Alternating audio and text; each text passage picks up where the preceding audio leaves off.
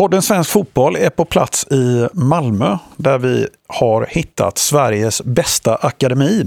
Åtminstone om vi ska tro Svensk Elitfotboll som har delat ut maxbetyget sju stjärnor till Malmö FF. Och det är de som sagt ensamma om i hela Sverige. Och det här avsnittet så träffar vi dig, Per Ågren, sportchef ungdom. Och du kommer berätta för oss om hur ni har byggt upp Malmö FFs akademi, vilken roll skolan har för verksamheten. Och sen ska vi prata lite grann också faktiskt om, är Malmö FF på väg att bli för stora här i Skåne? Välkommen till podden Svensk Fotboll, Per Ågren. Tack så mycket och välkommen till Malmö får jag säga. Jag tänkte det, det är kanske du som ska väl eh, välkomna mig.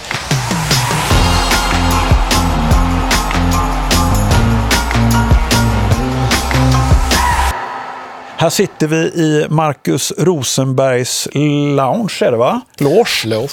Mm, och eh, vi blickar ut över en eh, väldigt grön mm. gräsmatta på Den är fin, den stadion. väntar på premiären. Ja. Den väntar på premiären. Som bara är ett par veckor borta.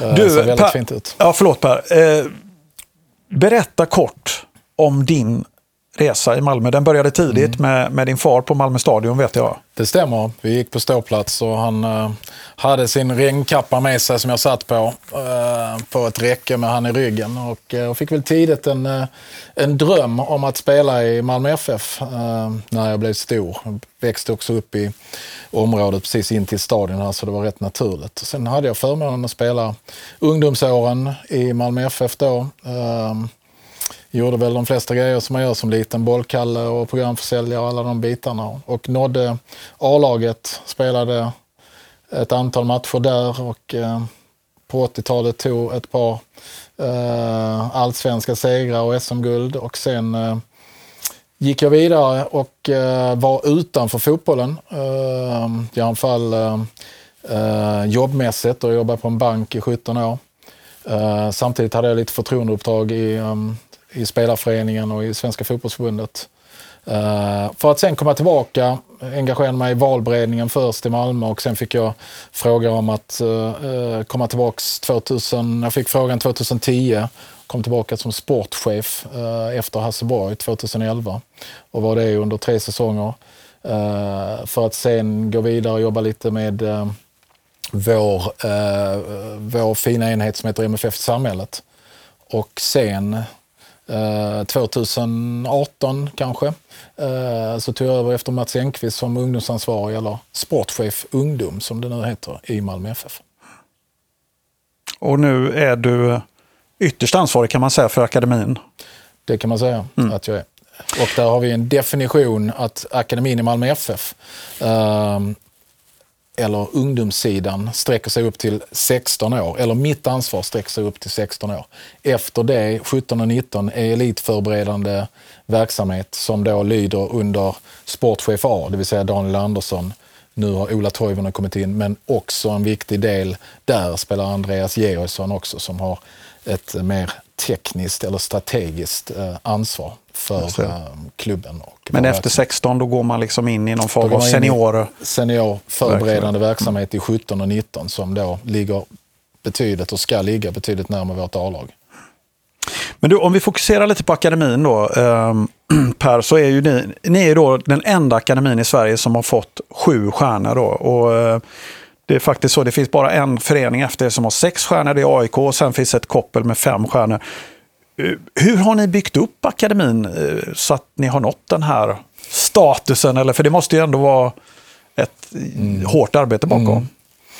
Ja, alltså, jag tror inte att vi har gjort så mycket annorlunda än, äh, än andra. Vi jobbar ju i och för sig med, äh, det finns en, en anda i klubben att vi hela tiden vill bli bättre och har jobbat under många år. Detta är ingenting som vi de sista åren har jobbat med utan detta ligger ett jättestort och Eh, Eh, traditionellt arbete och också att man i klubben eh, vill och har Eh, velat satsa på eh, ungdomssidan. Så det tror jag först och främst ligger som en grund. Att vi har fått kontinuitet i ledare, att vi har fått eh, kontinuitet i det vi har velat göra. Vi har jobbat rätt mycket med ungefär samma utbildningsplan i, i 13-15 år, men vi har förfinat den hela tiden. Och vi har förfinat vår akademi, hela tiden velat bli bättre, sökt på alla olika områden. Akademicertifieringen bygger ju på väldigt många olika discipliner, tio olika i den nya certifieringen. Och där kan man väl säga att i de nio första så är vi ju, eh, jag tror det är en eller två vi är i topp poängmässigt i. De andra ligger vi i eh, linje med rätt många andra akademier. Däremot har vi varit lyckosamma i att producera elitspelare som är den tionde och för mig kanske den allra viktigaste, det vill säga produktiviteten av det vi gör. Hur många elitspelare får vi fram? Uh, mätt i uh, elitspelare då, som vi definierade de två högsta serierna i Sverige eller uh, utomlands. Och då får man en viss poäng där. Och där i den disciplinen uh, slog vi i taket faktiskt. Där man kunde få max 1800 poäng. Jag tror vi var en bit över 1900. Så egentligen hade vi mer poäng än uh, vad vi fick. Skulle haft åtta stjärnor där alltså? Ja, inte riktigt så, men ett par hundra poäng till kanske hade vi kunnat ta i den disciplinen. Så ungefär så. Du, en parallell del som ni har till själva kärnverksamheten i MFF, det är ju skolakademin där ni samarbetar med ett eh, ganska stort antal skol, skolor runt om i, mm. i Skåne, mm. både i Malmö och mm. utanför Malmö.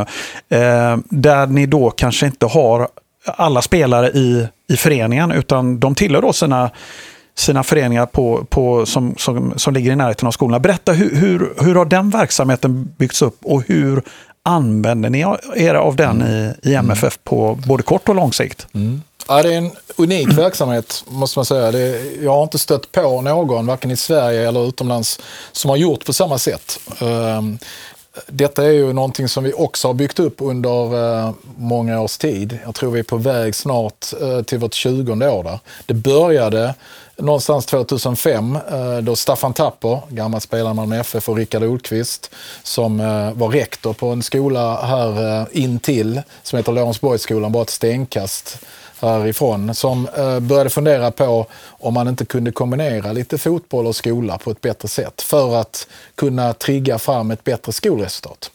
Och då hade de, förutom att man skulle träna fotboll på fritiden, så försökte de också mixa in eh, fotbollen i ämnena. Till exempel när man hade matematik så pratade man om straffområdets area, mittcirkelns eh, area och eh, i andra ämnen, engelska, så tog man in och pratade Premier League eh, i de bitarna. Man hade en sådan tanke eh, för att då trigga kunna, kunskapen och utbildningen och att eleverna skulle klara skolan. Det blev liksom prototypen och startskottet till det som sen växte fram. Där vi fick med oss Malmö kommun i att satsa på att man skulle ha vad de kallade en profil på högstadiet. Och den profilen var idrott eller fotboll mer specifikt när det gällde oss. Och då skulle vi kunna träna fotboll på, eh, på dagtid. Egentligen också med eh, tanken i att, eh, som forskningen hade kommit fram till, att eh, pulshöjande aktiviteter också stimulerar inlärning. Och att det, det, är ju kombinerat med hälsa också, att för samhället skulle det bli en samhällsvinst där man då jobbar med idrott och god hälsa som då skulle spara pengar för samhället i det längre loppet. Så det var väl grundtankarna bakom. Och målsättningen har alltid och är fortfarande bara en det är att eh, de som går i våra skolor, om man får uttrycka så, det är kommunala skolor allihopa, eh, men de som går med vår profil, att de ska få behörighet att komma in på gymnasiet. Det är en och den enda målsättningen fortfarande. Och där eh, skårar vi rätt högt, eller väldigt högt. Vi är den grundskolan i Malmö som har högst procentsats, oftast 100 procent, behörighet till eh, gymnasiet och det är vi väldigt stolta över. Sen har vi en ambition av att göra dem till goda fotbollsspelare också. Och med det kommer det väldigt mycket fördelar nu när vi sen har gått vidare och byggt upp den här organisationen, inte bara i Malmö utan vi har växt ut i hela Skåne så att vi har 18 olika skolor nu runt omkring i hela Skåne. Där vi kan erbjuda eh, fotboll med MFF-tränare eh, i skolan, på, eh, oftast på förmiddagen och där man sen då på eftermiddag kväll går ut och tränar i sina klubblag. Eh, med då den moroten och den enkla principen att ligger du inte i linje med dina studier så kommer du inte ut och, och tränar fotboll heller. Så det driver eleverna då i att klara skolan för att få lov att vara med på fotbollen. Eh, så den har ju växt till att vi nu totalt kanske är 1200 elever eh, som vi tränar tre till fyra dagar i veckan.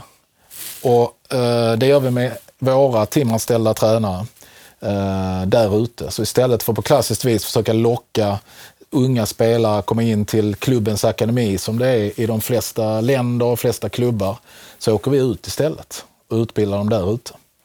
Och det eh, är unikt och, eh, tror jag, då väldigt bra och väldigt populärt. Det blir också vår bredd, eh, breddfotboll. Det blir också vår vårt sätt att ge någonting eh, till den stora breda massan i och med att vi bara har, i akademilag har vi ju bara ett i varje åldersgrupp. Hur, hur, ser, hur ser de lokala föreningarna på, på den verksamheten och kan de på något vis dra nytta av, av Malmö FF? Det tror jag absolut att de kan göra och gör i och med att vi tränar faktiskt deras spelare tre till fyra gånger i veckan och hjälper dem att utveckla individerna i de föreningarna till så bra fotbollsspelare som möjligt som de kan bli. Eh, så där hjälper vi dem. Och vi hjälper dem också studiemässigt då att ta sig vidare till nästa nivå och uh, ha någonting som triggar dem och som gör att de vill gå till skolan och, och vill lära sig uh, nya saker, både på fotbollsplanen och i skolan naturligtvis. Så, och vad händer om en sjundeklassare i Bjuv sticker ut enormt mycket och, och det är, ju då, det är ju då en konsekvens av uh, detta har ju blivit att vi får ju också en fantastisk grund att skata ifrån. Vi tror, utan att vi har mätt eller har vetenskapliga uh, studier bevis på, men vi tror att kanske 75 procent av, uh, av Skånes fotbollstalanger söker in till någon av de här 18 skolorna. Och på det sättet så får vi också en väldigt fin möjlighet att lära känna de spelarna. Inte bara genom klassisk scouting, att åka ut och titta på en, på en ungdomsmatch och kanske göra det en andra och en tredje gång och sen fatta ett beslut. Här får vi chans att lära känna dem, karaktären på spelaren. Är han villig att lära sig? Är han eh, talangfull och allt det som ligger i det eh, under en liten längre period och sen fatta bättre beslut eh, och ta dem till till Malmö om det behövs. Men det ska vi väl säga också att det där är en promille av de där, eh, eller två, eh, av de där 1200 spelarna som kommer, kommer in. Men möjligheten finns och möjligheten har vi och det underlättar i vår, eh, vårt scouting rekryteringsarbete eftersom vi, vi har ju kontakt, vi har våra tränare där, vi åker ut där och besöker dem. Vi tar in dem bland annat på eh, Eh, bjuder in dem här till stadion, dels för att visa upp eh, Malmö FF som klubb, men också träna dem och också ha en turnering en gång om året eh, som vi har med alla våra elever, där vi blandar dem och har en kul dag här. Så att det finns ju väldigt många beröringspunkter och väldigt många möjligheter där. Det gör ju att klubbar där ute från början, när vi kommer dit och säger att vi ska etablera oss på orten, så kan det vara vissa som ser oss som stora stygga vargen som kommer och ska ta deras spelare. Men ganska snabbt, om man förklarar vad det är vi ska göra och kan visa upp vad vi har gjort, så förstår de att detta är bara dem till gagn. Eh, och att det inte finns mer än en win-win situation i det hela. Så det är egentligen då, kan man säga, två parallella spår när jag kör. Eh, jag tänker då den ordinarie akademiverksamheten som är inom klubbens hägn och skolverksamheten som kanske har ett lite annorlunda syfte här då, ja. att egentligen skapa med, bra medborgare som studerar och eh, kan ägna sig åt fotboll. Och, det är sant. Ja. Och sen så har vi då en Malmö idrottsgrundskola som ligger på området där vi har till 99 procent våra egna spelare i. Som då gör att vi kan ha våra lagtränare för de här eh, lagen som är P13, P14, P15, P16 i de åren. De kan träna laget plus ett par spelare till eftersom de är 30 i de klasserna, under dagtid. Och där kan vi hitta synergier då i det med våra akademispelare i lagen som samtidigt går i en och, och samma skola. Där vi då drar nytta av det på ett väldigt bra sätt. Du, eh, om vi tittar Per på eh, Kärnakademin, om vi får tala om den, den som ni styr eh, här från sportkontoret här varje dag eh, och de som då är spelare med i Malmö FF. Hur sker urvalet till Malmö FF Akademi ut och när sker den? Hur, hur följs spelarna upp? Och, eh... Ja, alltså stummen och grunden, eh, om, man, om man vill eh, starta i Malmö FF så är vår eh, eh, port of entry, inkörsport, är ju eh, fotbollsskolan som börjar i sex års ålder och som eh, man kan gå i tre år, sex, sju och åtta år. Och där kan vem som helst där gå? Där kan vem som helst, den står öppen för alla. Mm. Där är eh, då anmälning, vi kör ju både en vår hösttermin och en vintertermin. Mm. Och hur många platser finns det där? Eh, där finns upp till, jag tror vi kan hysa mellan 250 och 300. Eh, så 75 till 100 i varje åldersgrupp som vi kan ta in där. Och som vi brukar, eh, brukar kunna fylla, eh, men inte så många som vi behöver lämna utanför. Så de som vill kan komma in där. Eh, oftast eh, så kommer de från, eh, inte så sällan ska jag säga, kommer de från östra delen av Malmö. Eh, där man eh, gärna som förälder kör hit och två gånger i veckan och står och hänger över planket i, inne i kombihallen där vi kör den träningen fem, fem kvällar i veckan.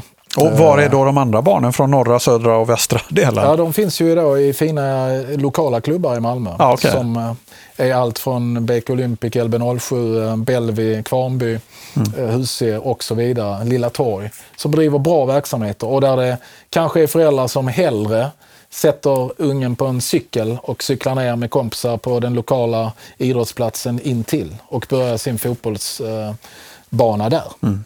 Och det har vi ingenting emot, för de, vi eh, tror på samarbete och vi jobbar eh, tätt med de där klubbarna också. Eh, har en bra dialog och de gör ett stort arbete på ungdomssidan och vi har full förståelse för det. Så det, det är där det börjar kan man säga, i fotbollsskolan. Och när de sen blir nio så har vi för avsikt att bilda vårt första lag. Så då tar vi eh, någonstans mellan 12 och 18 spelare från fotbollsskolan. Erbjuder dem en plats i vårt nioårslag och börjar med dem. Där sker en selektering? Då? Där sker en selektering, för de är oftast en 75, eh, mellan 75 och 100 som då eh, sker en, en liten selektering på det vi tror, de som inte nödvändigtvis är de bästa, men de som visar störst intresse och vi tror brinner för det och som vill och kan och orkar träna tre kvällar i veckan med stort intresse då framåt. De erbjuder vi en plats där och då. Och sen jobbar vi med dem Uh, under tre år, sjumannaåren. Vi spelar alltid ett år äldre uh, mot ett år äldre i de serierna. Uh, och vi spelar sjumanna med dem under mm. tre år. Men där fyller vi också på. Ja, förlåt Per, vad tar resten av spelarna vägen? De har vi också, med de här klubbarna som jag tidigare nämnde, de lokala klubbarna, de får komma hit och presentera sin verksamhet de sista veckorna när vi har gjort vår selektering och visa upp sig och eh, då locka över dem. Och med vår, med vår eh, också push i att de ska fortsätta spela fotboll där och att eh, livet, fotbollslivet är, är långt ifrån slut utan det har knappt börjat för de här. Men man kan fortsätta spela i de här klubbarna och man kan fortfarande bli MFF-are längre fram. Så där har vi ett gott samarbete i det också och ser till så att eh, de allra flesta som har fastnat för fotboll och förhoppningsvis vi har gett de första åren med att fotboll är en kul grej och detta är roligt, detta vill jag fortsätta med, mm. Eh, också gör det. Ja.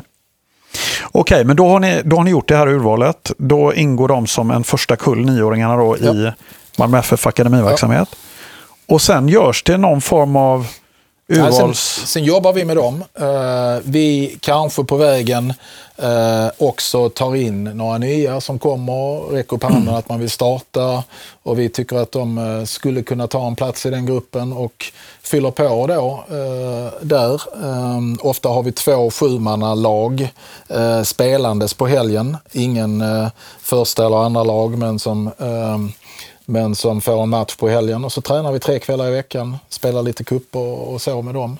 Sen kommer nästa eh, tröskel och det är väl eh, när man går i sjätte klass eh, och eh, ska söka in på de här skolakademierna som vi precis har nämnt och där man framförallt vill då ju, om man är MFF, in här på Malmö idrottsgrundskola. Men vi har även eh, Gottorp ute i eh, söd, sydvästra delen av Malmö och i östra delen Toftanäs eh, skolor i Malmö som man kan komma in på.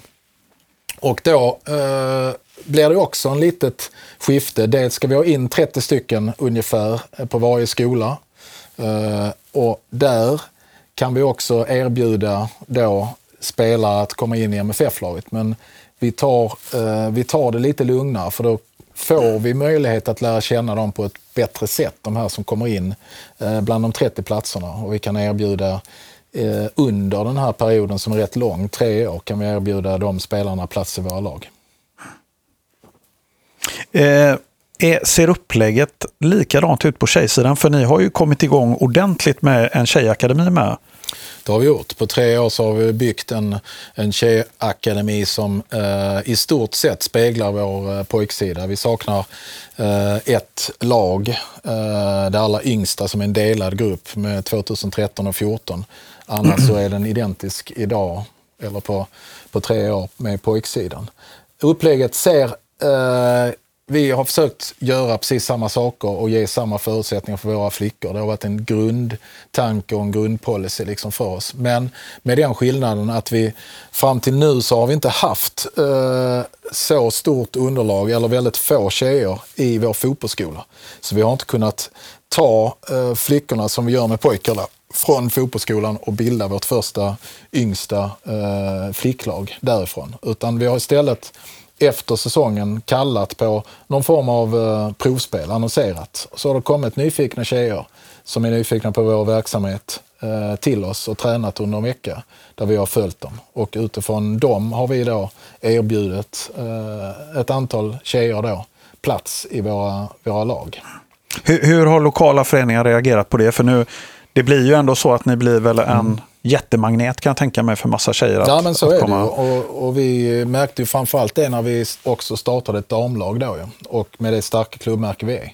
Så blev vi en magnet och vi hade kanske första året när vi kallade på det, då kallade vi i tre olika årskullar. Och då valde vi att göra det i de tre årskullarna där vi hade flest tjejer som, eh, som spelade. Alltså någonstans 11, 12, 13 år. Där vi vet att vi har minst skada för att det finns flest tjejer som spelar. Och så tror jag vi hade hundra stycken ungefär som kom till de provträningarna på hösten. Eh, efter serier och efter säsongen var slut. Också det med tanke på att skada så lite som möjligt. Och, och så erbjöd vi till dem i den första när vi byggde det, de, tre åldersgrupper, så var det 50 stycken som fick erbjudandet om att då börja i Malmö. Och där var vissa klubbar som vi hämtade, någ, eh, kanske eh, vad de tyckte, någon för mycket. Men det var ingen klubb där och då som behövde lägga ner någon verksamhet eller sånt där, utan det var ju mer att de blev brandskattade på ett par eh, spelare som mm. eh, de, ja, eh, kanske inte eh, Eh, gillade skarpt om vi får uttrycka det så. Men det var ingen, eh, jag, jag vill uppleva att vi försökte göra det med den största respekt för de här klubbarna. Och som tur är så har ju vi, lever vi i ett land med en egen fri vilja och där alla individer får välja sin väg framåt. Liksom. Ja, jag tänker bara att det, det, är ändå viktigt för er att ha lite konkurrens med, va? så att inte klubbarna...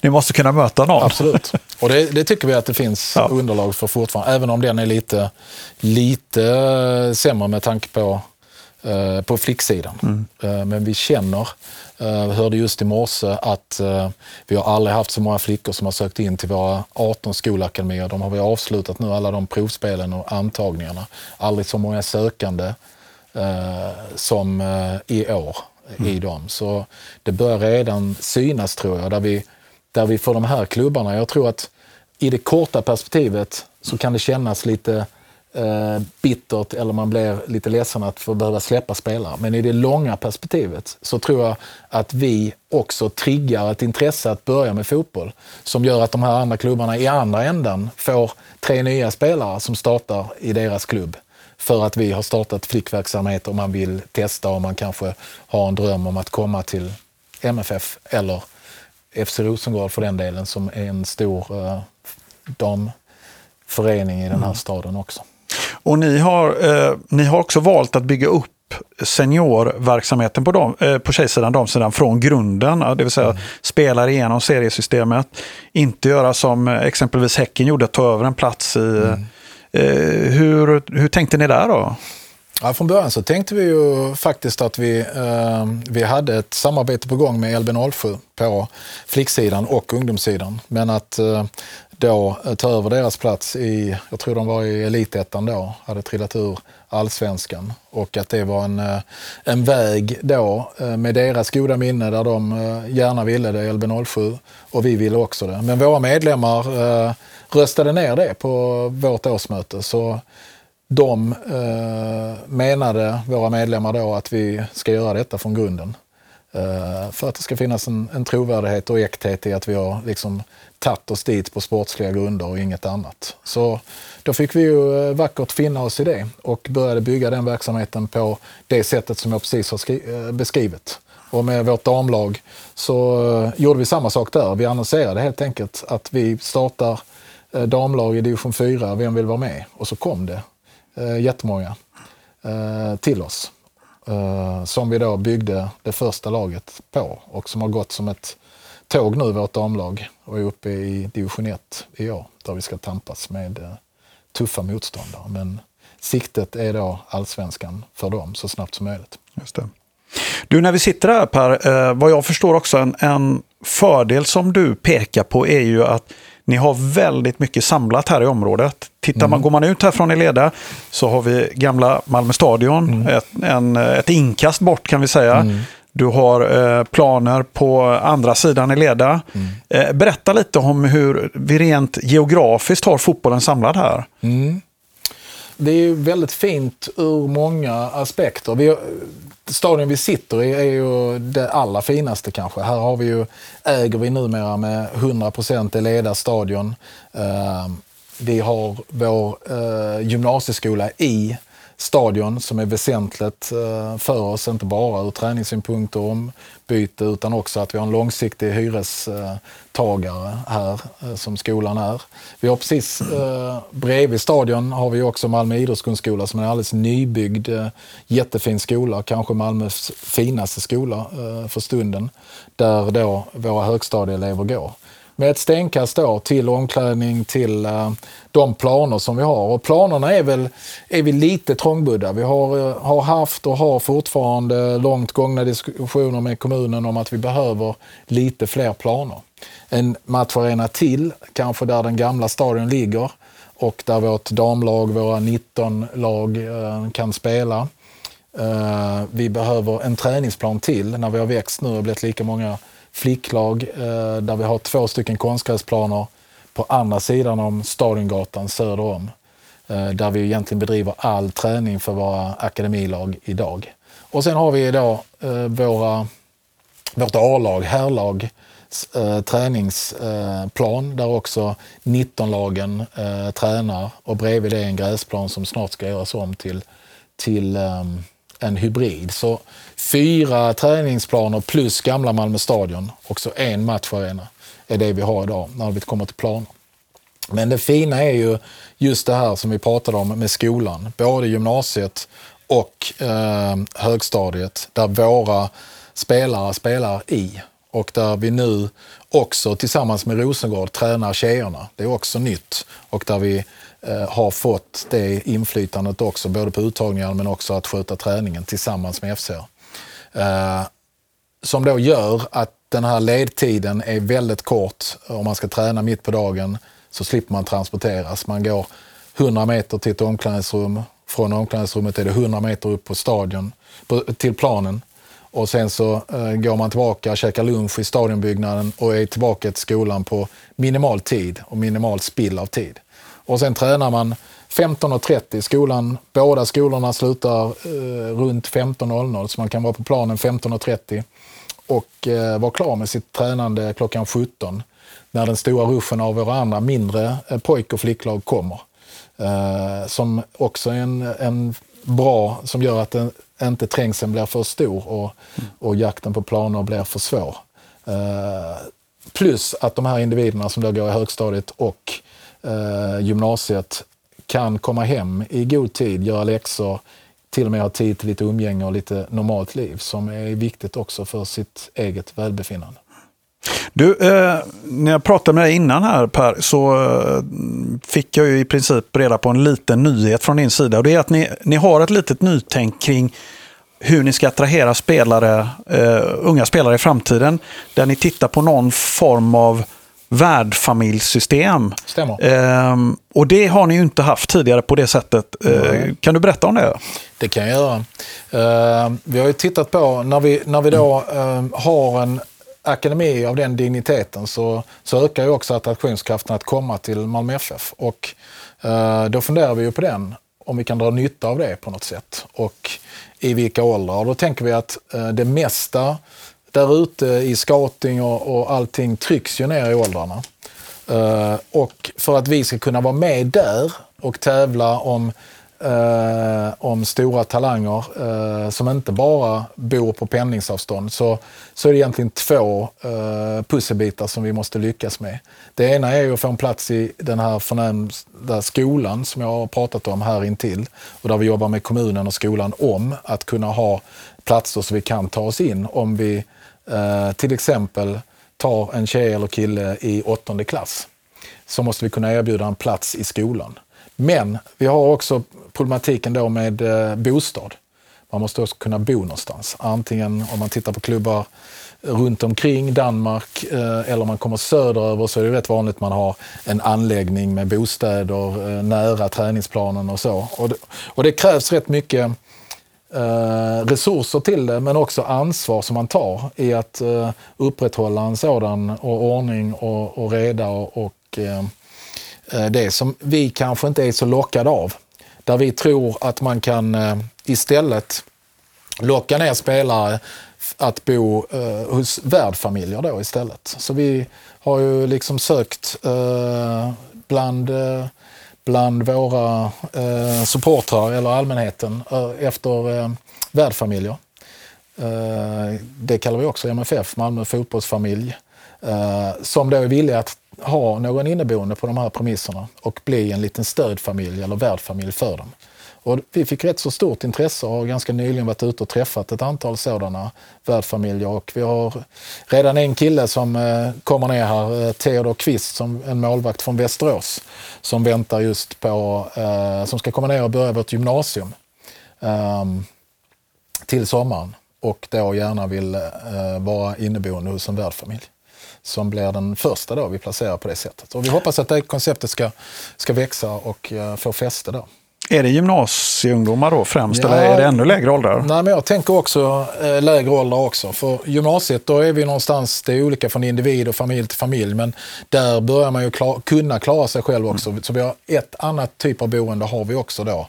En stor lägenhet som det kommunala bostadsbolaget i Malmö eh, tillhandahåller, eller vi hyr av, eh, ute på Kroksbäck som är nära ett område som bara är 10 minuters cykelväg härifrån. Som är en 12 rumslägenhet Eh, med 12 sovrum och ett gemensamt vardagsrum och kök.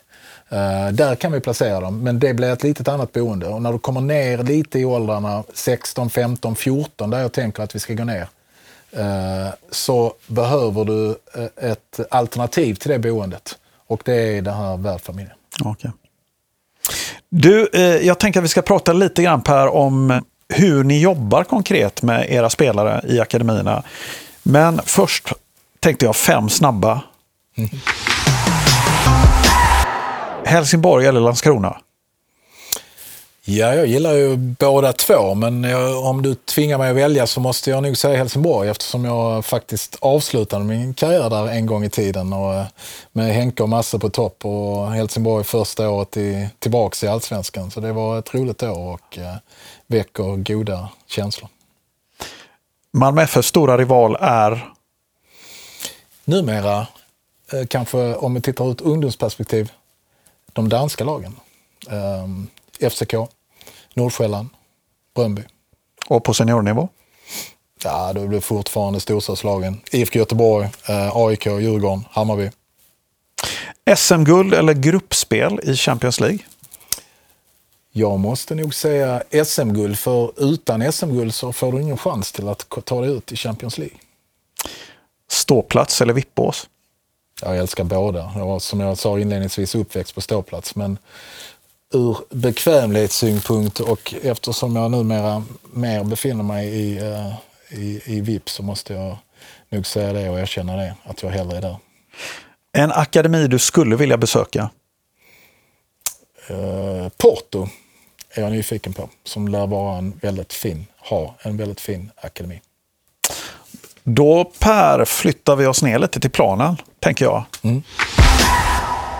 Jag vet att du inte är närvarande jämt och ständigt på fotbollsplanen, men du kan ändå ge oss en ganska god inblick i hur du jobbar med framförallt dina kollegor eh, som vi hälsade på nere på sportkontoret. Mm. Eh, jag vet att Jocke Nilsson, gammal mm. spelare, också är involverad. Och mm. Roland Larsson. Roland Larsson som var på Fotbollförbundet, ungdomskapten, förbundskapten i flera år. Eh, hur, om du får tala om Roland och eh, Jocke, hur jobbar de konkret med spelarna dagligdags och alla tränare i akademin? Mm. Vad, är det man, vad är det man gör i Malmö FFs akademi? Mm. Uh, ja, Roland och Jocke är ju väldigt, två väldigt betydelsefulla herrar uh, för oss uh, i, den, i den mån att de är ute på planen väldigt mycket och de är väl, som jag skulle vilja säga och säger i en del sammanhang, coach för coacherna. Eh, är vår garant att vi får ut vår utbildningsplan där ute och att alla gör ungefär samma saker i linje med eh, det som vi har kommit överens i vår utbildningsplan. Så där har de en oerhört viktig funktion. Ehm, det vi sen jobbar med där och det de jobbar med är ju eh, framförallt mot tränarna. Att spegla dem efter pass och matcher på vad de kunde gjort bättre. Allt från ledarskap till övning till hela, hela träningsstrukturen. Eh, vi pratar ju väldigt, de pratar väldigt mycket med tränarna nu om eh, intensiteten i träningarna som är en viktig faktor tror vi. Vi pratar väldigt mycket om bollen, att bollen måste vara med. Eh, vi jobbar i de yngre åldrarna väldigt mycket en mot en, två mot två och i takt med åldern växer så blir det lite större spel. Men eh, framförallt så jobbar vi också med eh, mod, att spelarna ska våga göra saker, att de ska få lov att misslyckas, att de ska uppmuntras att göra det igen och på det sättet att vi då hela tiden utvecklar våra spelare och att vi får modiga spelare som vill göra saker. Det, där tror jag ligger väldigt mycket av vår utbildningsplan i det. Um. Jag pratade med, med en före detta riksinstruktör här som, som också är medarbetare till Malmö FF numera, Åke Kallenberg. Han, han sa det att han, hade ju varit, eh, han har ju varit hos er till och från mm. och han berättade det, sen han kom tillbaka här så slogs han av hur mycket man jobbar med risktagandet bland spelarna. Att det är mm. väldigt, väldigt mycket uppmuntran till att ta risker i spelet. Mm. Hur gör ni det? Nej, men det tror jag vi gör genom eh, genom det som jag nyligen har nämnt. Det vill säga att vi pushar ju våra spelare. Vi har, vi har inga tränare som står och skäller på spelarna. Eh, att de inte ska göra det eller att de ska passa bollen eller att de ska uh, rensa bollen. Utan vi har tränare som vi hela tiden stöttar i att de ska stötta spelarna i att våga. För att utan, utan någon, något mod så ehm, så står man sig slätt och om man inte försöker. Så den som aldrig misslyckas, den eh, tar inte riktigt kliv heller i utvecklingen. Så därför är det en central del av eh, vår akademi att våra spelare ska våga och att de ska uppmuntras till att hela tiden försöka göra någonting, hitta kreativa lösningar, försöka göra någonting. Eh, vi har skrivit, Jocke ligger bakom ett 18-punktsprogram som är en, en liten bilaga eh, liten i omfång men stor betydelse eh, till vår utbildningsplan. Eh, där det är 18 enkla punkter på exempelvis att vi aldrig rensar en boll. Att vi, eh, vi ofta kör eh, korta frisparkar för att vi ska komma igång med spelet. Eh, det är viktigt. Ehm, inkast får vi lov att kasta rakt in till en central mittfältare som vissa lag förbjuder för att det är för stor risk. Vi tar bort all den här riskminimeringen. Den, den är ju eh, för seniorlag, anser vi. Och det viktiga är att vi i 10-12-14-årsåldern tar de riskerna. Vi får lov att misslyckas, tappa bollen, det får bli ett baklängesmål, det får till och med bli en förlust. Men vi lär oss någonting. För femte, sjätte, sjunde, tionde gången som spelaren får det här inkastet centralt eh, i mitten så fixar han det. Och det är det som är det viktiga, för när de kommer in här, på den här fina gräsmattan, det är då de ska kunna det. Och det är det som är viktigt för oss. Inte att vi till varje pris vinner matchen när de är 12 år gamla. Och där tror jag vi eh, skiljer oss lite i det modet vi har i alla våra lag. Som också gör då att vi får ganska, eh, eftersom vi jobbar med de här sakerna då dagligdags och hela tiden, så får vi väldigt både modiga men också trygga spelare som vill ha mycket boll och som sällan blir stressade i situationer eh, när man har bollen. Och det tror jag kännetecknar rätt så mycket våra lag och våra spelare, trygga bollspelare som, som har gjort det. Vi, vi, vi har undan för undan jobbat mer och mer med det. Eh, en stor väckarklocka var kanske när vi spelade Youth League 15-16 och vi mötte alla de här stora lagen. Eh, Madrid, eh, Juventus, PSG och så vidare.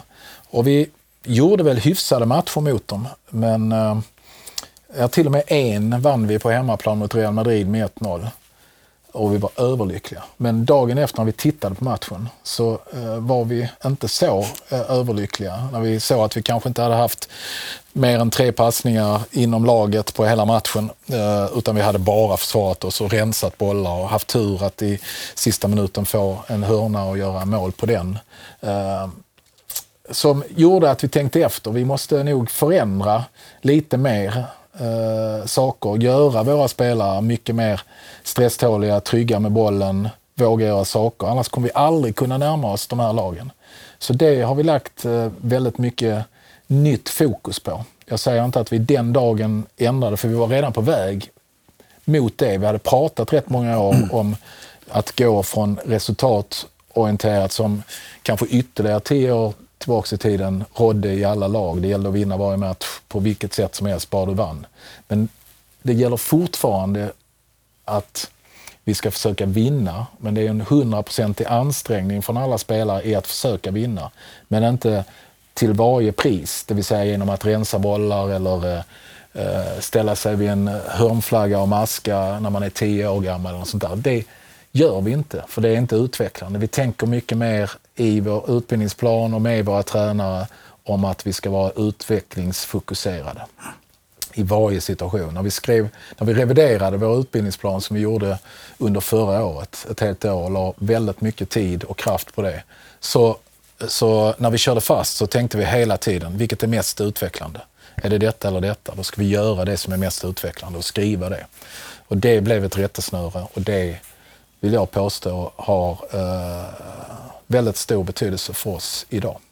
Du, vilken typ av tränare och ledare söker ni till era akademilag? För det är ju, det är ju en otroligt viktig roll då med tanke på det alla timmar ni har spelarna i, i, hos er. Eh, ni har ju, det är ju ett oerhört ansvar att ändå ha en akademispelare i sin häng och ta hand om dem. Vad, vad, vad är det för typ av ledare, tränare du ser som den ideala för, en, för Malmö FF som klubb och för era spelare?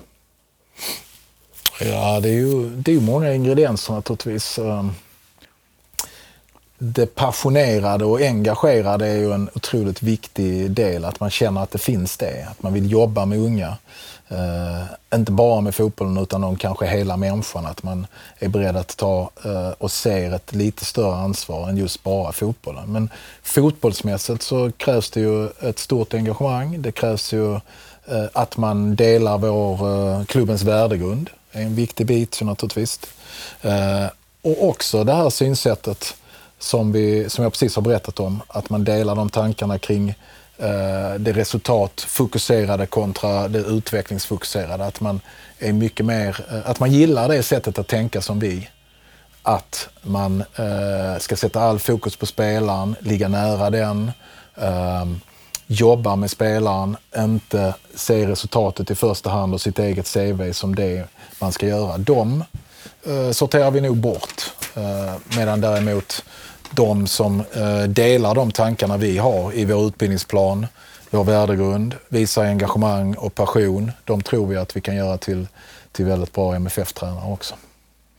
Eh, jag läste en intervju med en av era tidigare ungdomstränare och spelare för den delen, Jeffrey mm. Aubin, mm. som nu har blivit seniortränare i eh, Superettan. Stämmer. Eh, han pratade i en lång intervju, jag vet inte om det var i Sydsvenskan eller någon, någon lokal tidning här, med det, om, om um, hur han hade lyckats i sitt ledarskap. Och han sa att det, speciellt när man tar in kanske killar som kommer från lite, ska vi säga, socialt utsatta områden som kanske har en annan problematik med sig in. Det gäller att vara jäkligt långsiktig och uthållig framförallt och genuin sa han. Mm. Att det var en, mm. ett framgångsrecept. Mm. Eh, det, låter ju, det låter ju väldigt vettigt och, mm. och lätt på pappret mm. kanske men det krävs ju en hel del av en tränare. Mm. Det gör det. Och då, då är vi tillbaka till det här med engagemang eller antal timmar man lägger på det och villig att offra och göra det. För det, Jeff var ju väldigt duktig på det. Han hade ju möjligheten som heltidsanställd tränare å ena sidan, men han la extra timmar på det. Att ligga, som han själv uttrycker det, nära eller ta mycket tid i att lära känna individerna och vara där som ett stöd och hjälpa dem eh, i varje situation. Lära känna dem, som det handlar om. Eh, vi har eh, vi har som eh, ett litet led i det och i eh, struktur åt det hållet så har vi till exempel från och med eh, ett halvår tillbaka så kör vi ju ut, individuella utvecklingssamtal var tredje vecka med alla spelare som våra heltidsanställda tränare, alltså ner till eh, 13 år på pojksidan, gör. Det är också ett sätt att bry sig, eh, ligga nära dem för att fånga upp, ge dem feedback, ge dem ny energi, ge dem nya mål, eh, titta, känna hur är i grunden så måste det finnas, som vi har pratat om, ett välbefinnande. Hur mår de? För att vi överhuvudtaget ska nå dem och, och kunna lära dem eh, nya saker på fotbollsplanen.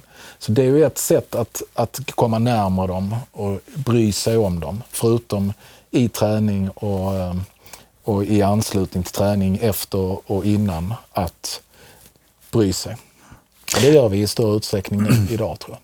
Du var inne lite på det här förut eh, Per, men hur ser tillvaron ut över tid för en spelare som börjar tidigt i MFF, går in i akademin vid nio års ålder, väljs ut.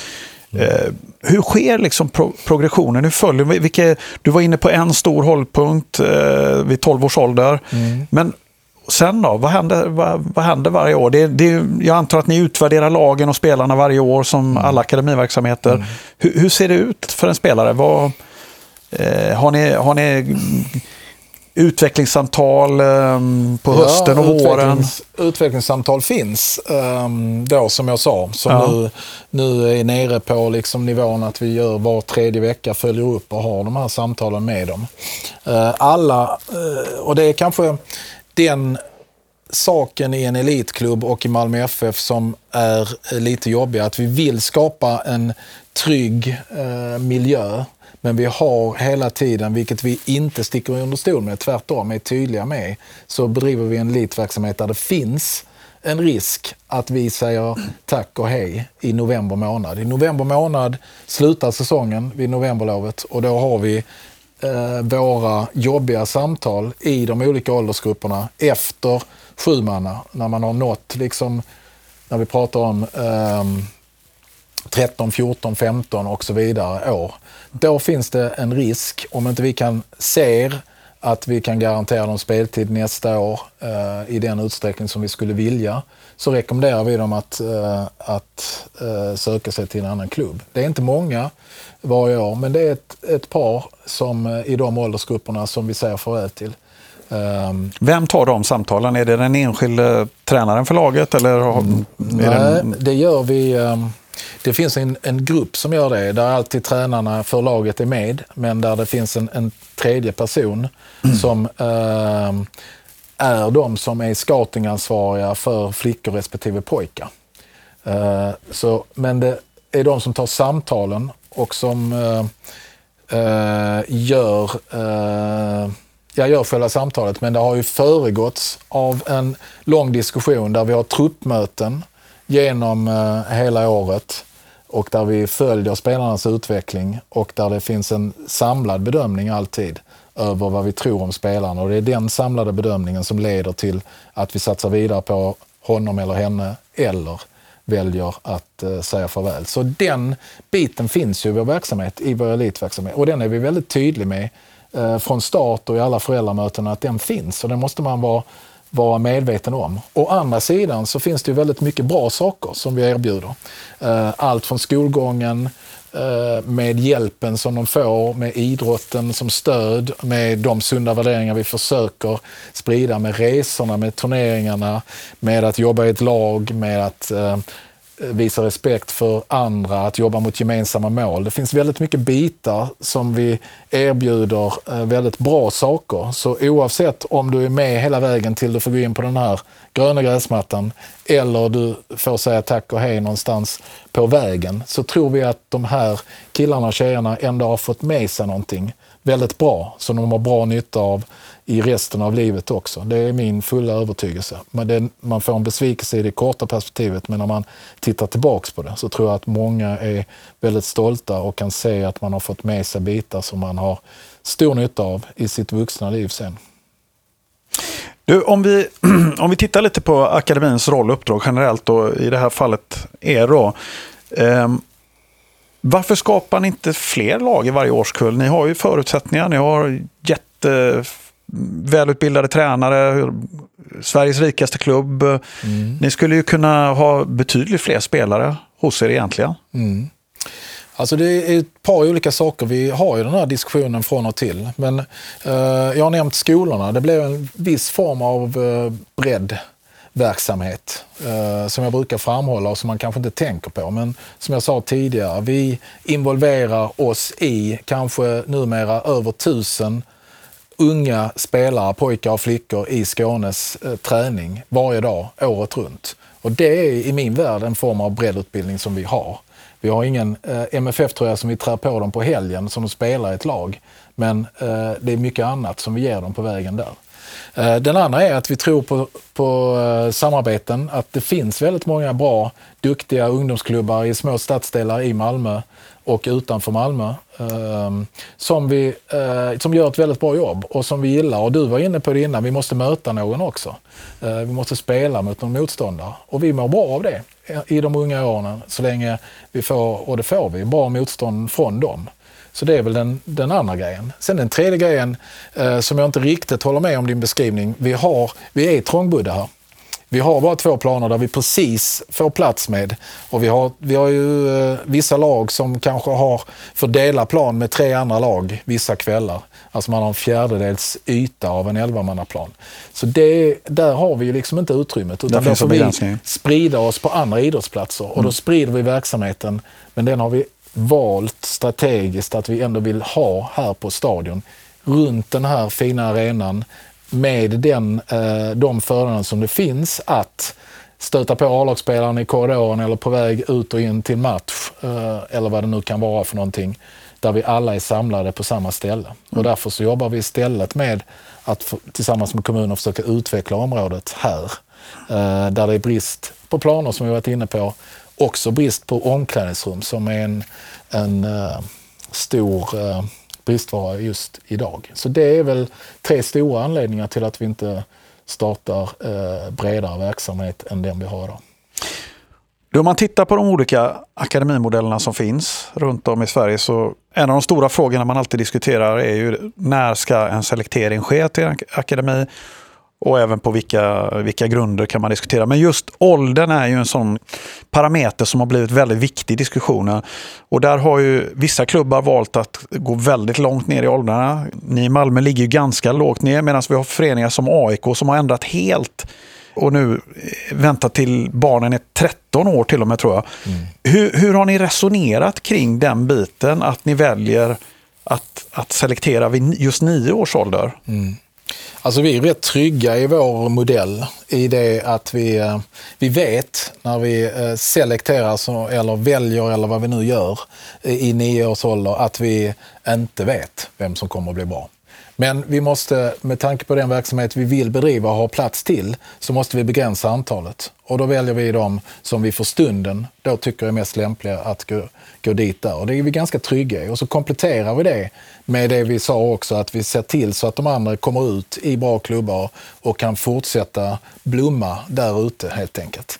Och sen så jobbar vi med, eh, med då scoutingverksamheten, med samarbeten och så på, eh, under resans gång så plockar vi eh, då tillbaka lite genom skolorna och genom egen scouting tillbaka in i klubben. Och till sist så får vi en god mix när man, när man då, eh, och förhoppningsvis de bästa spelar till sig, när vi har ett starkt varumärke som vi har och den akademi vi har. Sen är det då mer frågan om när måste vi gå ännu tidigare in? För att vi eh, och vårt koncept, som vi också har pratat om här, eh, är betydelsefullt att börja sätta in för att få fram så bra fotbollsspelare som möjligt här. För kraven ökar, vårt A-lag blir bättre och bättre, högre och högre krav att vi ska komma ut i Europa. De spelare som kommer underifrån måste bli bättre och bättre hela tiden. Så hur kan vi förbättra vår verksamhet?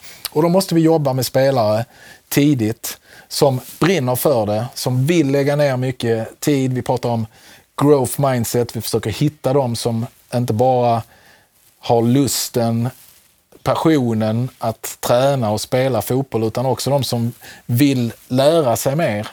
Uh, inte är rädda för att testa, är nyfikna, vågar. De försöker vi hitta lite mer än klassisk scouting. Liksom, vem kan trixa till till 100 höll jag på att säga. Det är ingen bra, bra skating men eh, du förstår vad jag menar. Ja. Man tittar på teknik och spelförståelse och de bitarna. För det kan vi kanske inte läsa av så tidigt eller ge oss några svar på vem som blir A-lagsspelare. Men vi tror att de som verkligen brinner för det och, och eh, är villiga att lägga ner den tiden och kraften har större möjligheter att utvecklas. Och sen så jobbar vi med dem. Men vi fyller på utifrån i takt med och eh, och säger farväl till några där vi förhoppningsvis får dem till att fortsätta spela någon annanstans. Och ibland händer det också att någon vi har sagt farväl till tidigt kommer tillbaka in i klubben.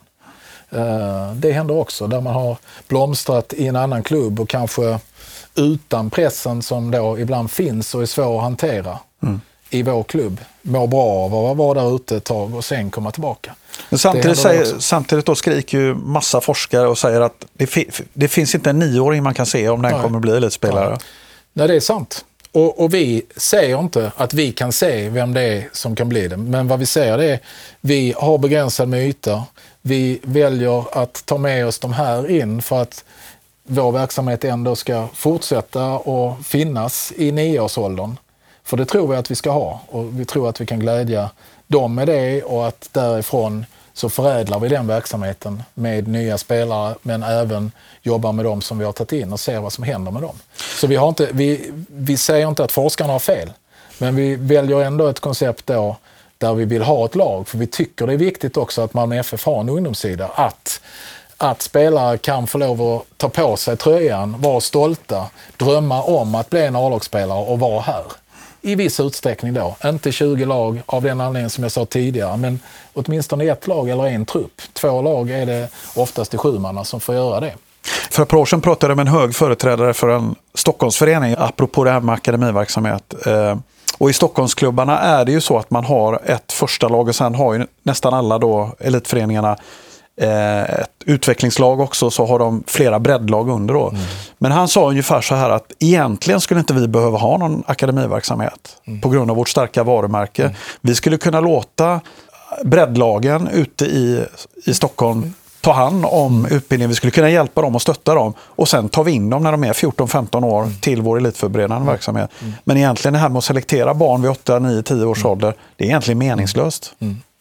Har, vad tänker du om det? Nej, men jag, jag tänker att uh, det finns absolut någonting i det. Vi skulle också kunna välja att göra det, liksom skära bort det där uh, från, börjar vi 13 eller 14 eller vad vi tycker det är viktigt att vi skulle börja för att ändå kunna påverka dem med vår metodik. För någonstans vill man ju börja med det. Ehm, det finns ju lag utomlands som inte har någon ungdomsverksamhet överhuvudtaget, som bara är en professionell verksamhet som har 20-21-åringar och ett A-lag.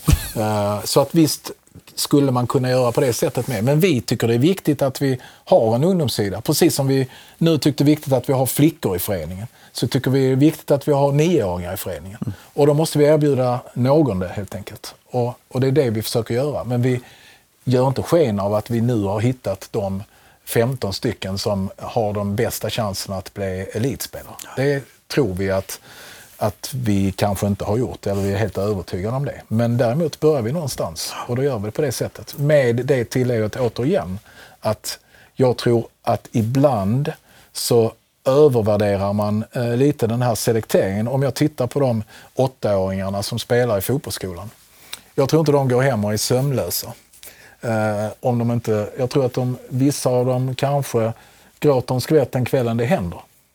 Men jag tror inte att det är någonting som... Eh, jag tror att de snabbt hittar en ny miljö där de trivs och får spela fotboll i där. Och det är det vi också har lagt, eh, lagt kraft på, att försöka hjälpa till med dem så att de fortsätter spela. Du, när eh, går ni aktivt in och värvar en spelare? Alltså, vad, finns, det en, finns det en minimigräns, tycker du Per?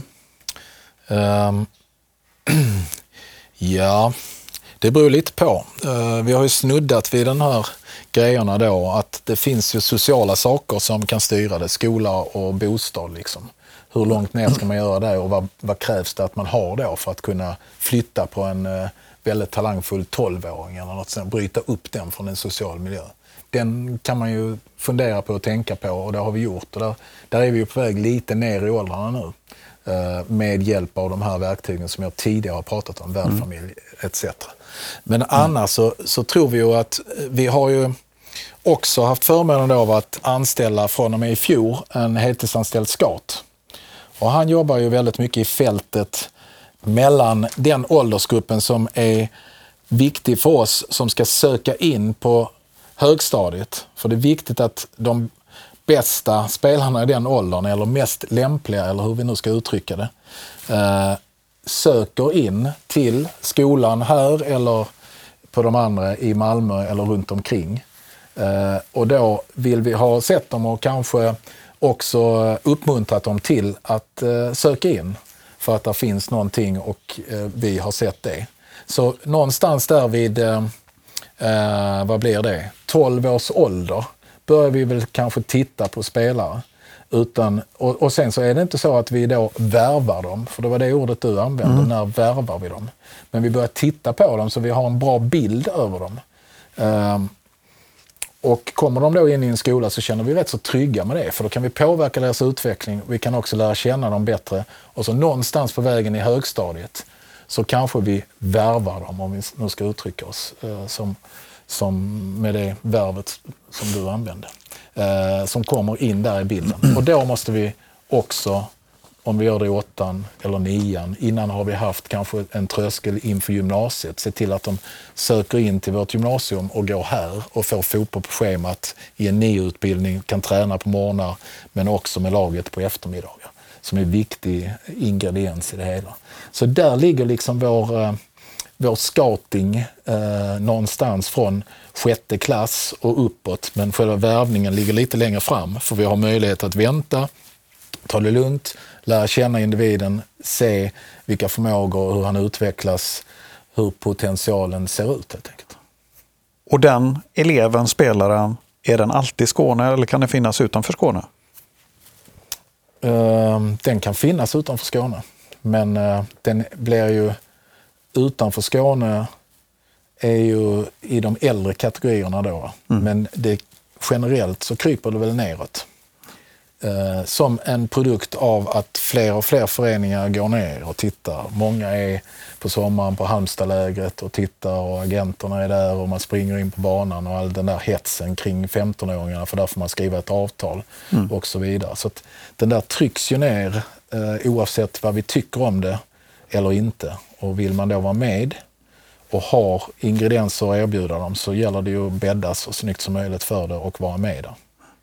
Du, du snuddade lite vid det förut, eh, men jag ställer frågan eh, lite mer konkret.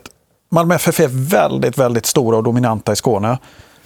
Ser du någon risk med det med tanke på just ur ett akademiperspektiv? Mm. Eh, det är en bra fråga. Uh, inget enkelt svar på det. Jag tror inte att vi är där uh, nu med tanke på återigen det vi har pratat om med skolakademierna och att, att de är kvar i sina klubbar. Uh, det finns väldigt, eller inte väldigt, men det finns ju faktiskt elitklubbar i vår region om vi räknar Skåne som vår region, både med Trelleborg med Landskrona och Helsingborg som är, är, konkurrenter till oss och, och, har väldigt duktiga ungdomsverksamheter, alla de lagen ger oss bra matcher. Så jag känner inte att där att vi gör det, eh, att vi är på väg att bli för stora för oss själva, så som du eh, ställer frågan. Men eh, ibland, och ibland i diskussionen kring eh, fler elitlag, allsvenska lag i Malmö, skulle ju eh, om man tittar på population och att Skåne är ett stort fotbollsdistrikt och så, så är det väl lite skevt att vi inte har det. Och då kan man ju undra varför vi inte har det. Och ibland kan man då tänka att vi är den stora eken som står här och som skuggar allting runt omkring eh, stammen och därför inte växa någonting liksom i det hela. Och, ehm, och, så, och det är ju naturligtvis inte bra om vi är det. Eh, men jag tycker inte att vi är där ännu i alla fall. Även om vi försöker göra en verksamhet som hela tiden blir bättre och där som sagt kraven på oss vårt A-lag och våra egna ambitioner om att, att vinna allsvenskan varje år, komma ut i Europa, kräver också att vi hela tiden blir bättre och bättre. Nu har vi pratat om alla, alla uppsidor med att vara i en akademi med, med ert samarbete med skolorna, hur ni tar hand om dem, eh, spelarna och, och att ni försöker att eh, hela tiden följa upp dem, stötta dem och så vidare. Det finns ju baksidor med en akademiverksamhet. Det, det, det vet vi ju alla att det, det, kan upplevas som pressande av en del. Det finns en selekteringsprocess som närmar sig ett urval som sker varje år som du säger i november. Mm. Hur hanterar ni de ska vi säga, baksidorna när ni får tacka nej till en spelare, när ni märker att kanske en spelare är oerhört stressad av ett beslut som ska komma hur, gör ni det? Hur tar ni hand om spelarna vid sidan av själva fotbollen? Mm. Um, nej men,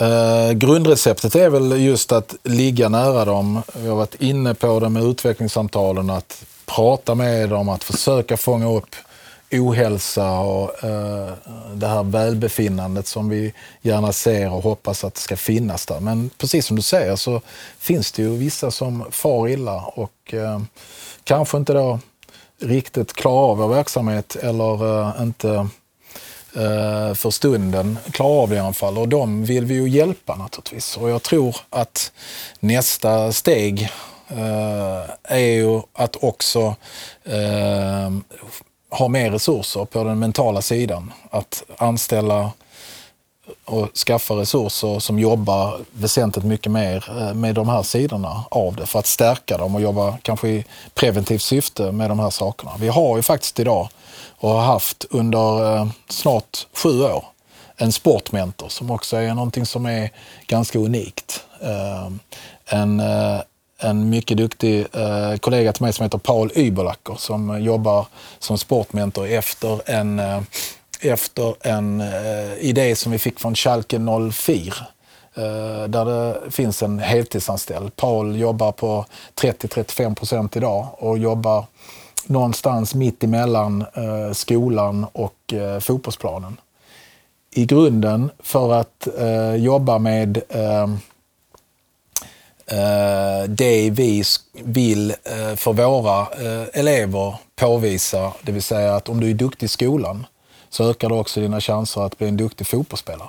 För vi tror att det där hänger ihop med att ta en instruktion, att göra någonting av det och på det sättet också dra nytta av de sakerna du lär dig i skolan och ute på fotbollsplanen. Och Paul jobbar, han jobbar han är inne i klassrummen ibland, men jobbar inte någonting med eh, själva lektionen som läraren gör. Han har ingenting med betygssättning att göra. Likadant är han ute på planen, men han är inte tränare. Men han lär känna individerna, fångar upp tillsammans med skolans eh, lärare och kuratorer också när det uppkommer eh, problem som inte vi fångar upp i vår verksamhet så kan han fånga upp den där. Och på det sättet så blir han en resurs och en stöd också i det. Han samlar gruppen och han jobbar också enskilt med dem i frågor som eh, vi har varit inne på precis. Hur hanterar du stress? Eh, hur gör du en lagkompis bättre? Eh, hur jobbar du med självkänsla? Eh, han kan eh, prata och lära dem mer kring time management till exempel. Som är viktigt. Ska du göra läxan halv tio när du kommer hem och är dödstrött efter eh, kvällens träningar?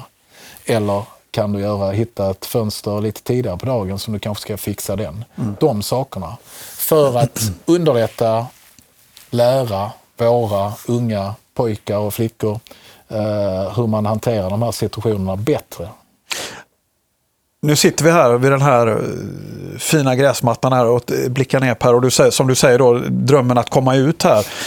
Eh, hur hanterar ni den dualism som ändå är att ni tar in ett antal hundra barn och de drömmer ju inte om att bli akademiker utan de drömmer ju just att gå ut på den här planen. Mm. Hur hanterar ni från klubbens sida att eh, ja, men, ni ska utbilda er till fotbollsspelare men det är jävligt liten chans mm. att ni får kliva in på Eleda. Mm. Hur, hur när man den drömmen eh, samtidigt som man måste säga att det kanske inte blir så? Mm.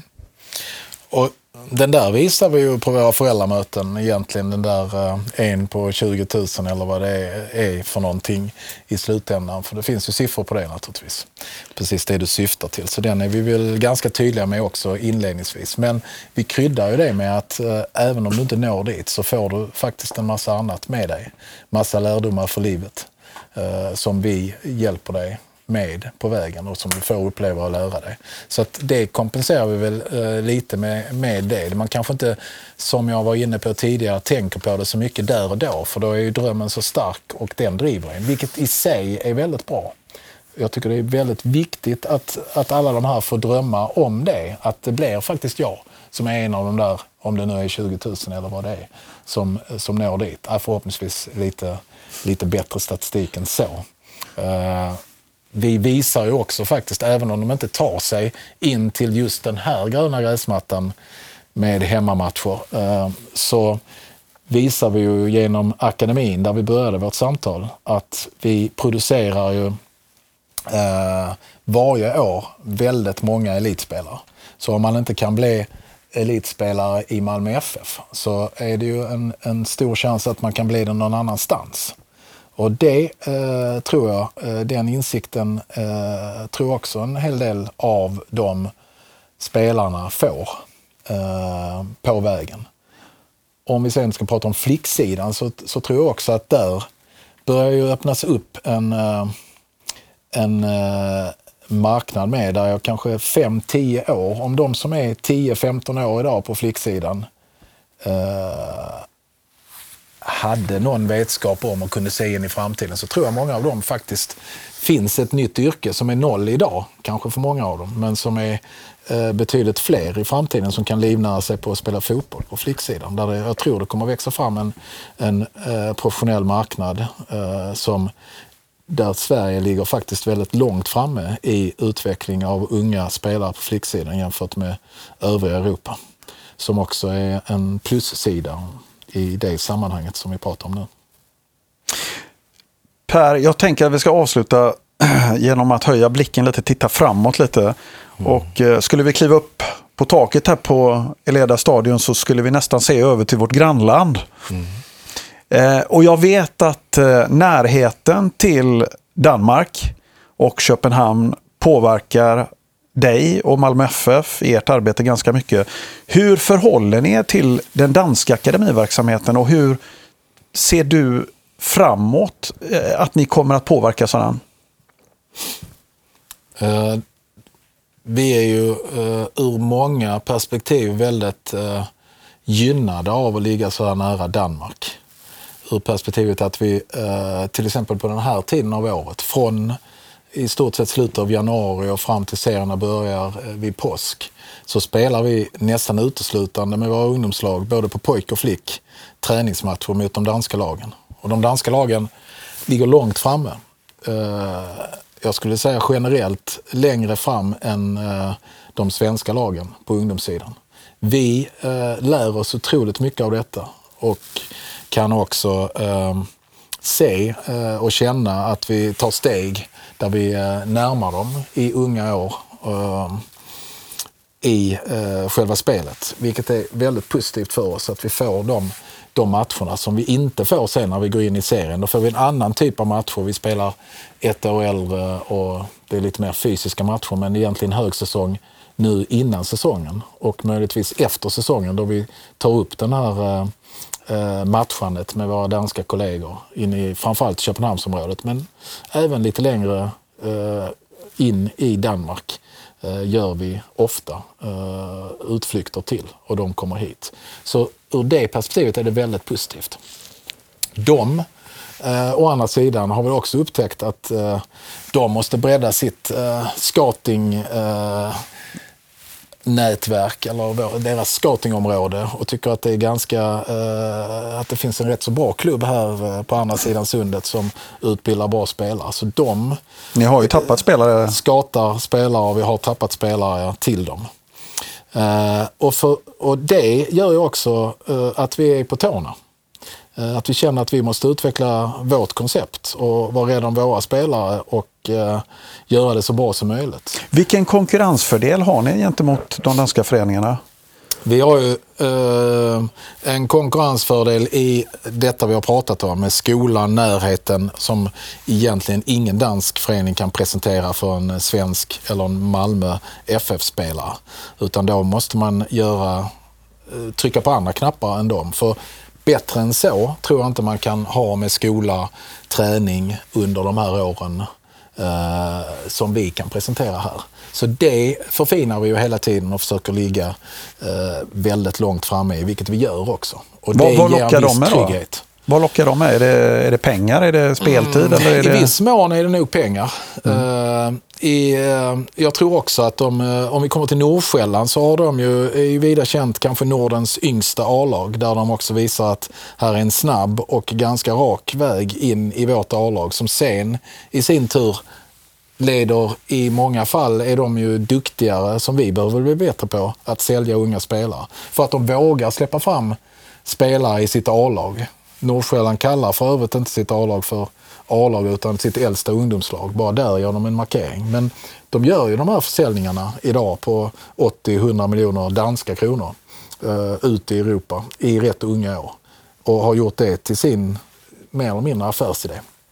Det är första året på, på många som de nu är i den verkliga toppstriden. De leder ju danska ligan nu med det unga laget. Så de får ju betalt även sportsligt nu. Men innan fick de väl kanske inte riktigt det. Men där är de nu också. Så att eh, de lockar väl med eh, kanske de sakerna i att man ser att man kan nå sitt mål, A-lagsspel, ute i Europa till de stora klubbarna lite, jag ska inte säga enklare, men jag tror du förstår vad jag menar, vad jag är ute efter. Eh, där det är, vi har varit lite sämre på historiskt under en period. Lite beroende på tränare eh, kanske, i hans sätt att släppa fram unga spelare och vem han vill satsa på. Men också när vi har växt som klubb och det ibland kanske varit enklare att köpa in en färdig spelare än att satsa på en egen ung produkt som kanske behöver lite mer tid och tålamod innan den eh, visar upp det. Men som kan ge så mycket annat i andra delen eh, i form av försäljningar eller i form av att man har satsat på en ung spelare från egna akademin.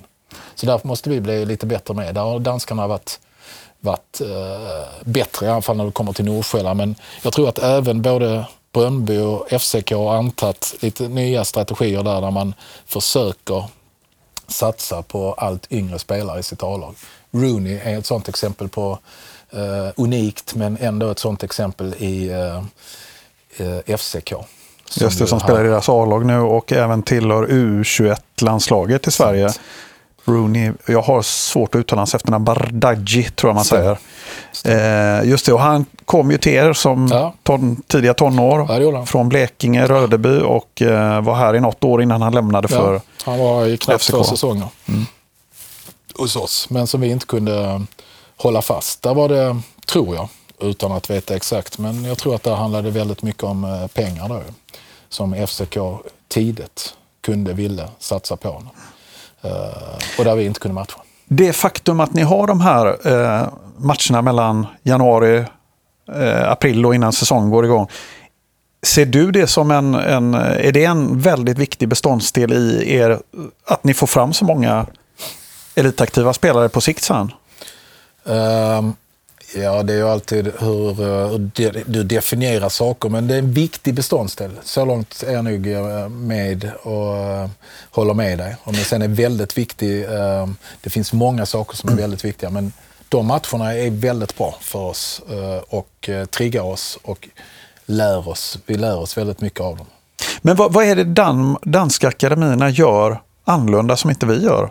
Vad, vad, vad, är, vad är det de, har de någon mag, ja, det vet jag, recept? det kan jag inte säga sådär på rak arm. Det måste du ställa frågan direkt till dem. Men ja, du de ser dem ändå? Jag ser dem ju och de är duktiga på de här sakerna som faktiskt vi nu, eh, jag ska inte säga tar efter, men de är ju väldigt bolltrygga, skickliga spelare som vågar mycket. De är kanske till och med lite mer taktiskt skolade i unga år som ger resultat i unga år.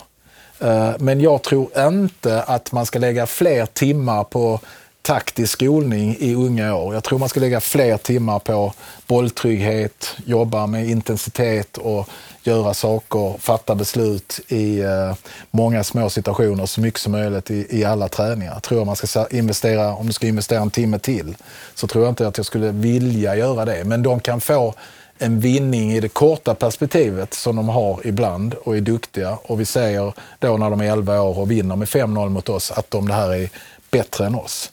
Men jag är inte säker på att de är bättre än oss när de är 16 eller 18. För jag tror att vårt koncept vinner i det lite längre loppet då, om du jämför just de sakerna. Per, om du skulle ge ett råd till breddföreningar ute i landet. Vad skulle man kunna ta med sig från Malmö FFs verksamhet? Vad skulle du, om du bara vill skicka ut en passning till landets breddtränare som lyssnar på det här? Um, ja, jag tror, för det första tror jag inte att uh, det skiljer sig jättemycket. Uh, vi, har, vi har klart olika perspektiv på hur en verksamhet ska bedrivas och varför vi bedriver den. Men i grund och botten så handlar det om, om individer som ska eh, nå sin fulla potential, som ska ha roligt och glädje och vi ska förhoppningsvis göra dem till goda människor också eh, i det hela. Där tror jag inte det skiljer sig mycket. Eh, men eh, när det kommer till det fotbollsmässiga, om du är ute efter det, så tror jag att eh, de här bitarna med att ta bort lite resultatfokus och lägga det mycket mer på utvecklingsfokus. Att alla blir sedda, att alla får lov att misslyckas. För det är från misslyckandet som man sen lär sig och blir bättre. Att vi tolererar det och att vi till och med uppmuntrar dem att försöka göra saker. Det skulle jag vilja se i större utsträckning bland tränare. Vi möter breddlag eh, med eh, första lag naturligtvis då som kanske möter oss eh, varje, eh, var och varannan helg när vi inte möter de danska lagen. Och då slås jag alltid över den här då tränare som, eh, som till varje pris ska eh, vinna och där då eh, resultatfokuset, fokuset på det tar bort eh, nyttigt lärande.